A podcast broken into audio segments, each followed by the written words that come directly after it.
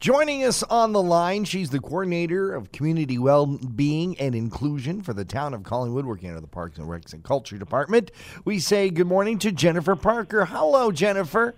Good morning. How are you? Fantastic. Good. Great to have you back. Today we're going to talk about something that is very popular in our community, and that is cycling.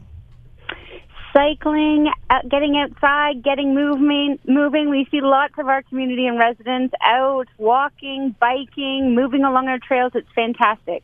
Our trail system is really fantastic. And if you haven't had a chance to really to try it out, uh, there's trail maps out, and, and it's well worth taking a look at just how many interconnecting trails we have.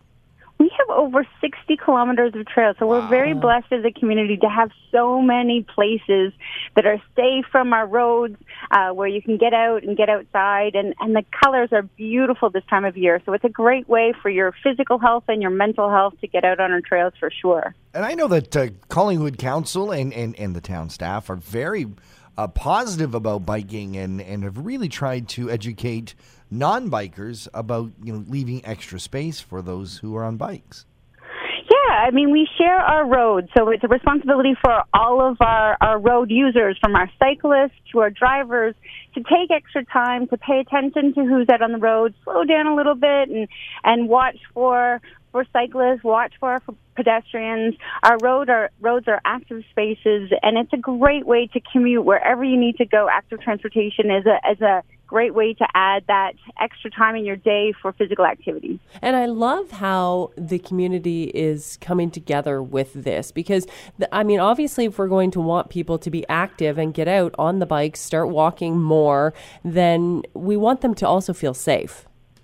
We do, and that's one of the things that we're thinking a lot about this time of year. Our days are getting shorter, which is, it's uh, upsetting a little bit to see those darker days, so waking up and it's a little bit darker, and, and the end, uh, the darkness falls a little bit earlier, and so we're really wanting to encourage our community to be seen and be heard. That's our, our newest campaign that we've, we're launching this week, uh, really encouraging people to think about getting that visibility. So if you're on a bicycle or if you're out for a walk, making sure you're wearing those brighter colors, and that you've got, for our cyclists, bike lights on your bike. So we need to have a white light at the front and a red light at the back.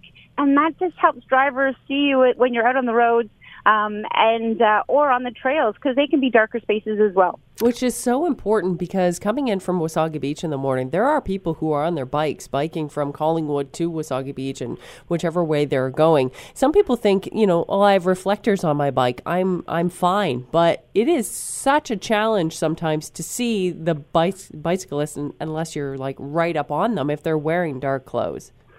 And I find this time of the year that darkness creeps up early. So you you do, you think you'll be fine, mm. and then uh, by the time you're halfway home or halfway out the door, it's still quite dark. So yes, having those bike lights on uh, on your bike just adds another way for our drivers and other cyclists to keep that visibility. Even during the day, it's great to have those lights on, because it triggers and uh, and gets the attention of everyone else on the road. Jennifer, if folks want to find out about uh, this program and, and uh, some of the many other things that you're doing out of the Parks, Rec and Culture Department, where should they go? The Town of Collingwood webpage is a great resource mm. for all kinds of different initiatives that we're offering. So please go and visit there. And, and if you need, give me a call or give me a ring. I'm always available for a conversation. Jennifer Parker from the Town of Collingwood, thank you so much for joining us here on Talk of the Town. Thank you.